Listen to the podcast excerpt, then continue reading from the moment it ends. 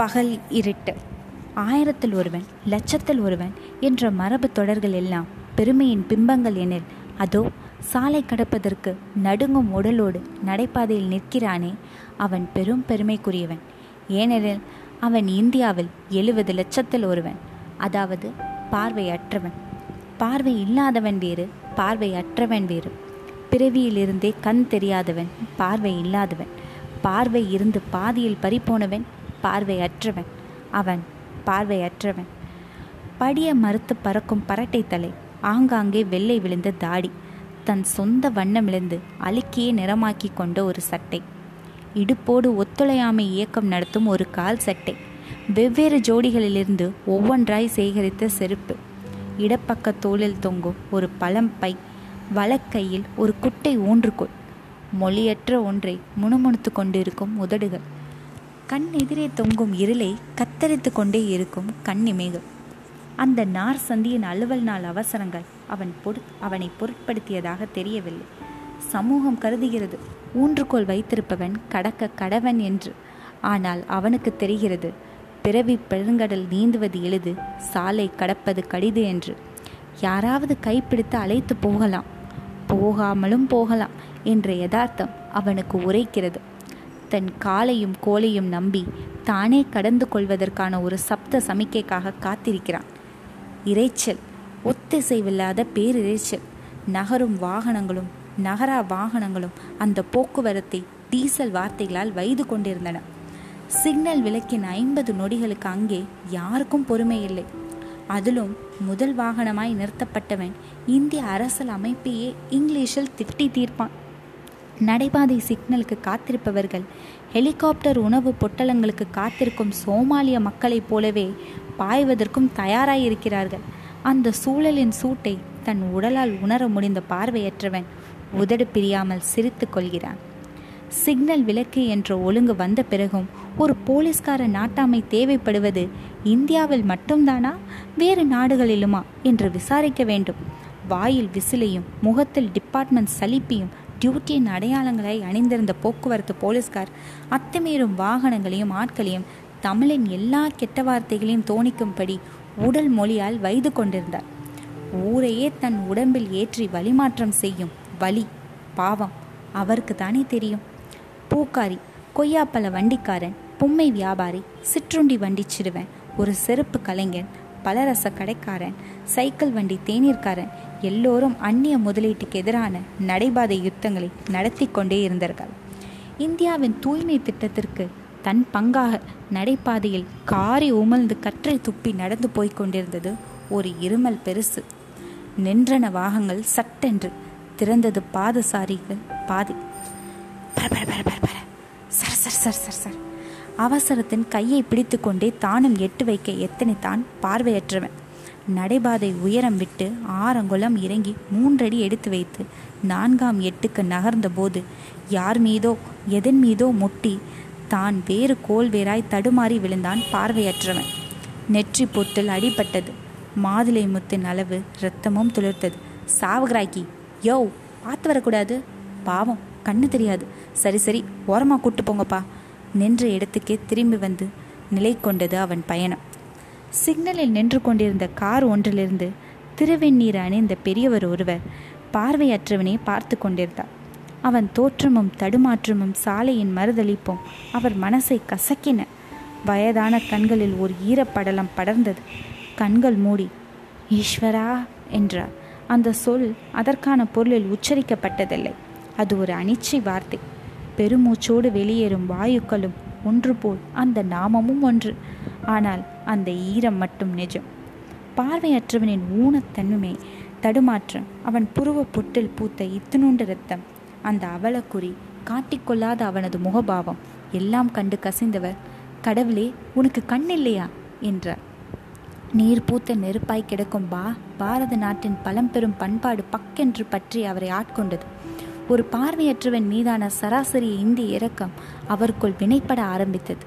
தரையில் கிடந்த முல்லைக்கொடி கண்டதும் பாரியின் மனதில் சுரந்து கிரௌஞ்ச பறவை வீழ்ந்தபோது வால்மீகியில் நெஞ்சில் கசிந்து அடைக்கலமான புறாவை கண்டதும் சிபியின் இதயத்தை படர்ந்து தொழுநோயாயின் தொடுகையில் மகாத்மா காந்தியின் மனதில் வலிந்து காலம் காலமாக பரத கண்டத்தை நினைத்து கொண்டே வரும் கருணை ஈரம். இந்த கதை நிகழும் இரண்டாயிரத்தி பதினைந்தாம் ஆண்டு வரை நீண்டு கார்காரரின் இதயத்திலும் ஒழுகியது. சிக்னல் மாறும் நாற்பது நொடி வரை நீடித்த அந்த கருணை பச்சை விளக்கு எரிந்ததும் கரை கடந்தது. பார்வையற்றவன் தன் சட்டை தூக்கி துடைத்து கொண்டான் புருவப்புட்டில் பூத்த இரத்த சொட்டை. ஆண்களும் பெண்களும் குழந்தைகளும் மீண்டும் கூடி குமிழியதில் வழக்கம் போல் அந்த வரிசையில் அவன் கடையனானான். யாரேனும் என்னை அழைத்து சென்று சாலை கடத்தீர்களா?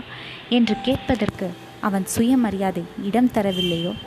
தான் வெளிச்சமில்லாதவன் என்பதை இந்த சமூகத்துக்கு அவன் வெளிச்சமிட தயாராக இல்லையோ? இந்த போர்க்களத்தில் என் புல்லாங்குழல் எடுபடாது என்று விரக்தியுற்றவனோ தெரியாது. அவன் யாரிடமும் உதவி கேட்கவில்லை. ஆனால் அவன் கோல் மட்டும் அனிச்சையாக நடைபாதையை தட்டி கொண்டே இருந்தது. பூக்காரியிடம் பேரம் பேசி கொண்டிருந்தால் நடுத்தர வயது பெண் ஒருத்தி. நேற்று மீதமான பூ தானே இது? அதான் மலர்ந்து கிடக்குது. குறைச்சி கொடு. பேரம் பேசாமல் வாங்க மாட்டியே. இலவசமாக கொடுத்தாலும் குறைச்சி கேட்பியே பூக்காரி முணங்கி கொண்டே முளம் போட ஆரம்பித்தாள். பூக்காரிகளை எல்லாம் சின்னக்கை வைத்து கடவுள் படைத்திருக்கிறாரோ? சின்னக்கை உள்ள பெண்களை எல்லாம் பூக்காரியின் மனிதன் படிக்கிறானோ? என்று நினைத்து கொண்டு மூன்று பத்து ரூபாய் அழுக்கு தாள்களை வீசிவிட்டு வெளியேறினாள் பேரக்காரி. அழுக்கு தாள்களை கண்களில் ஒற்றி கொண்டவள் கண்களில் பார்வையற்றவளின் பட்டான் ஜனக்கூட்டம் அவனை புறந்தள்ளிவிட்டு சாலை கடக்க தயாராகி கொண்டிருந்தது. அவன் புருவ பொட்டில் துடைக்க துடைக்க ஊறி வரும் ரத்தம் கண்டு கலங்கி போனாள் பூக்காரி. அவன் சாலை கடக்க உதவலாமா என்று யோசனித்தாள். பூக்கடையை விட்டுவிட்டு எப்படி போக முடியும்? இரக்கத்தின் ஊற்றுக்கண்ணை மூடி மூடித்தது அவள் வர்த்தக ஸ்தாபனம். ஆனாலும் அறத்துப்பால் அவள் கண் திறந்தது. மூன்று அழுக்கு நோட்டில் ஒரு பத்து ரூபாய் எடுத்தாள். கிமு மூன்றாம் நூற்றாண்டிலிருந்தே இந்திய சமூகத்தில் தொழிற்பட்டு வரும் தர்ம சிந்தனை அவளையும் ஆட்கொள்ள ஆரம்பித்தது. ஒரு புலவனுக்கு தன் தலையை அறிந்து தர எத்தனைத்த குமண தர்மம் தான் செய்த தான புண்ணியத்தை எல்லாம் பரமாத்மாவின் கையில் தாரை வார்த்த கர்ண தர்மம். பசித்தவர்களுக்கெல்லாம் அன்னம் பாலித்த மணிமேகலை தர்மம் பரம்பரையாய் படர்ந்து பூக்காரி வழியே இறங்கி பார்வையற்றவன் பையில் பத்து ரூபாயை போட்டுவிட்டு மீண்டும் தன் பூக்கடைக்கே போய்விட்டது. தான் தர்மமிட்டப்பட்டது அறியாததால் பார்வையற்றவன் பாவம் வெட்கப்படுவதிலிருந்து தப்பித்தான். கடக்கும் கூட்டம் கரைந்ததும் சாலையில் இறங்கி எட்டு வைத்தவனை எதிர்வரும் கூட்டம் நகர்த்தி நகர்த்தி அவன் இருந்த இடத்திலேயே இருத்திவிட்டது. பாதசாரிகளின் சிக்னல் முடிந்தது. தப்பிக்கும் வேகத்தில் மீண்டும் பறந்தன வாகனங்கள். கூட்டமும் வெயிலும் கூடிக்கொண்டே போன வேளையில் தாயோடு வந்து நின்றால் நான்கு வயது சிறுமி ஒருத்தி. பார்வையற்றவன் அந்த குழந்தைக்கு ஒரு அதிசய பொருளாய் தெரிந்தான். தனியே ஒருவன் தனக்குள்ளே முணங்கிக் கொண்டிருப்பதை வினோதமாய் தெரிந்தது சிறுமிக்கு. அவன் தோற்றமும் இதுவரை அவள் கண்கள் காணாதது. அந்த உருவம் அவளை வசீகரித்திருக்க வேண்டும் அல்லது திகைக்க வைத்திருக்க வேண்டும். மெதுவாக சென்று அவன் ஆடையை தொட்டுவிட்டு ஓடி வந்தாள் அவன் எதிர்வினை ஏதும் புரியாத போது ஒரு தயக்கத்திற்கு பிறகு மீண்டும் சென்று அவன் ஊன்றுகோல் பற்றி அம்மாவிடம் அழைத்து வந்தாள் பாதசாரிகளுக்கான சிக்னல் விழுந்தபோது நான் பார்வையற்றவன் கோலை மகள் பற்றி கொண்டிருப்பது தெரிந்தது தாய்க்கு. சீ உனக்கு வேறு வேலை இல்லை ஸ்கூலுக்கு நேரமாகல மகளை இழுத்த இழுப்பில் விடுபட்ட கோல் பார்வையற்றவன் கையிலிருந்தும் நழுவி விழுந்தது. அவன் கால்களால் தேடி தேடி கைத்தடியை கண்டெடுத்தான். சிரித்து கொண்டான். ச்சே நான் மோசமான நேரத்தில் சாலை கடக்க வந்துவிட்டேன். பரபரப்பின் பேரவசியில் நார்ச்சந்தி மீண்டும் நசுங்கியது. பார்வையற்றவனும் பாத கடத்தலும் வா இன்றைய செய்தி சித்திரத்தில் செம்ம ஹாட்டு மச்சி துள்ளி குதித்தார்கள். செய்தி பஞ்சம் பிடித்தலையும் சேனல்கார் இருவர். அவனுக்கு தெரியாமலேயே காட்சி சந்தைக்கு கச்சா பொருளானாலான் பார்வையற்றவன். அவனுக்கு ஒரு தனி ஷாட் பிறகு சாலையோடு ஒரு கம்பைன் ஷாட் கண்களுக்கு க்ளோஸ் அப் அவன் பேசுவதாக டப் செய்து கொள்வதற்கு உதடுகளின் முணுமுணுப்பு. பொருந்தாத அவன் காலனியிலிருந்து அழுக்கு தாடி வரைக்கும் ஒரு லோ ஆங்கிள் செய்து குறிப்பும் மனசுக்குள் தயாராகிவிட்டது. பார்வையற்ற ஒருவர் எப்படி இந்த நகரத்தில் பாதை கடக்க முடியும்? அவர் வாகனத்தை தாண்ட முடியுமா? பொதுமக்களை கடக்க முடியுமா? ரெண்டாயிரத்தி பதினாலாம் ஆண்டின் புள்ளி விவரப்படி தமிழ்நாட்டில் ஒரு கோடியே எண்பத்தி ஏழு லட்சம் வாகனங்கள் ஓடிக்கொண்டிருக்கிற இதில் சென்னையில் ஓடும் வாகனங்கள் மட்டும் நாற்பத்தி ரெண்டு லட்சம். இரண்டாயிரத்தி இருபதில் தமிழ்நாட்டு வாகன எண்ணிக்கை ஐந்து கோடியே அறுபது லட்சமாக அதிகரிக்க வாய்ப்புண்டு என்கிறது ஒரு அபாய அனுமானம். ஏழரை கோடி மக்கள் தொகை கொண்ட தமிழ்நாட்டில் சென்னை மாவட்டத்தில் ஜனத்தொகை மட்டும் நாற்பத்தி ஏழு லட்சம். வந்து போகும் எண்ணிக்கையை சேர்த்தால் அரை கோடி. இந்த வாகன நெரிசலுக்கும் மக்கள் அடர்த்திக்கும் மத்தியில் ஒரு பார்வையற்றவர் எப்படி பயணிக்க முடியும்? என்ன செய்ய போகிறது அரசாங்கம் இவர்களுக்கு? டிஆர்பி ரேட்டிங் உயர்த்துவதற்கான சகல ஏற்பாடுகளையும் முடித்து கொண்ட பிறகு பார்வையற்றவனை பார்த்து ஒரே ஒரு கேள்வி கேட்டார் சேனல்கார். ஐயா உங்களுக்கு இந்த அரசாங்கம் என்ன செய்யணும்னு விரும்புகிறீங்க அதுவரை ஒட்டி இருந்த சிரிப்பை தாடிக்குள் கொன்று புதைத்துவிட்டு பார்வையற்றவன் சொன்னான் பாதையை கடக்கணும். எடிட்டிங் டேபிளை பிடிக்கணும். சேனல்காரர்கள் ஒரே ஓட்டமாய் ஓடுகிறார்கள். நடைபாதை பிள்ளையார் கோயிலின் சுவரல் சாய்ந்தபடி இந்திய போக்குவரத்தை நுட்பமாய் ஆராய்ந்து கொண்டிருந்த ஒரு ஜெர்மானிய ஜோடி குதிரை வண்டிகளுக்கும் டிராம் வண்டிகளுக்கும் இடப்பட்ட இந்திய சாலைகள் உலகமயமாதலை எப்படி தாங்கும் என்று யோசித்து கொண்டிருந்தது. பார்வையற்றவன் ஒருவன் படும் பாடு அவர்கள் கண்களுக்கு சிக்கியது. உடன் வந்த இந்திய வழிகாட்டியோடு அந்த ஜோடியின் உரையாடல் தொடங்கியது. இந்தியாவில் பார்வையற்றவர்கள் எண்ணிக்கை எவ்வளவு? மடிக்கணினியை திறந்து எழுபது லட்சம் என்றான் வழிகாட்டி. ஓராண்டில் எத்தனை பேருக்கு கண் மாற்று அறுவை சிகிச்சை நடக்கிறது? எழுபத்தைந்தாயிரம் முதல் ஒரு லட்சம் வரை. கிடைக்கும் கண்கள் எவ்வளவு? வெறும் இருபத்தி ரெண்டாயிரம் அதில் தகுதியுள்ள கண்கள் பனிரெண்டாயிரம். இந்தியாவில் இறப்பு எண்ணிக்கை எவ்வளவு? தினமும் அறுபத்தி ரெண்டாயிரம் உதடு பிதுக்கி கணக்கு போட்டான் ஜெர்மானிய இறப்பவர்களின் கண்கள் எல்லாம் மாதத்தில் பதினோரு நாட்கள் தானம் செய்யப்பட்டால் காலப்போக்கில் இந்தியாவில் பார்வையற்ற ஜாதியே இருக்காது. பார்வையற்றவனை ஜெர்மானியன் படம் எடுத்து கொண்டான். இப்படியாக ஜெர்மானியனின் ஆராய்ச்சி தேவையை தீர்க்க பயன்பட்டான் பார்வையற்றவன். பார்வையற்ற ஒருவன் தள்ளாடுவதையும் சாலை கடக்க தடுமாறுவதையும் நீண்ட நேரமாய் சலித்து கொண்டே பார்த்து கொண்டிருந்த போக்குவரத்து போலீஸ்காரர் கடைசியில் கருணை காட்ட வந்தார் எளவெடுத்தவன் என்ற அகிம்சை மொழியோடு.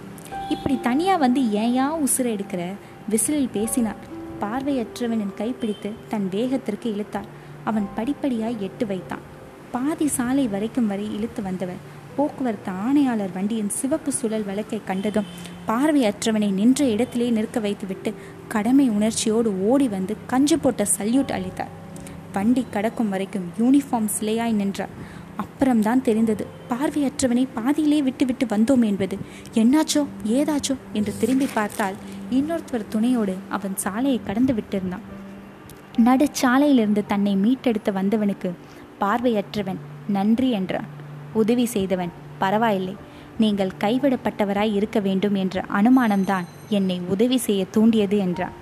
எனக்கு இன்னொரு உதவி செய்ய வேண்டும் என்றான் பார்வையற்றவன். என்ன? என்றான் உதவி செய்தவன். இப்போது நாம எந்த சாலையில் நிற்கிறோம்? படித்து சொல்ல முடியுமா? என்றான் பார்வையற்றவன். உதவியவன் சொன்னான் மன்னிக்க வேண்டும். உங்களுக்கு படிக்கத்தான் தெரியாது. எனக்கு பார்வையே தெரியாது.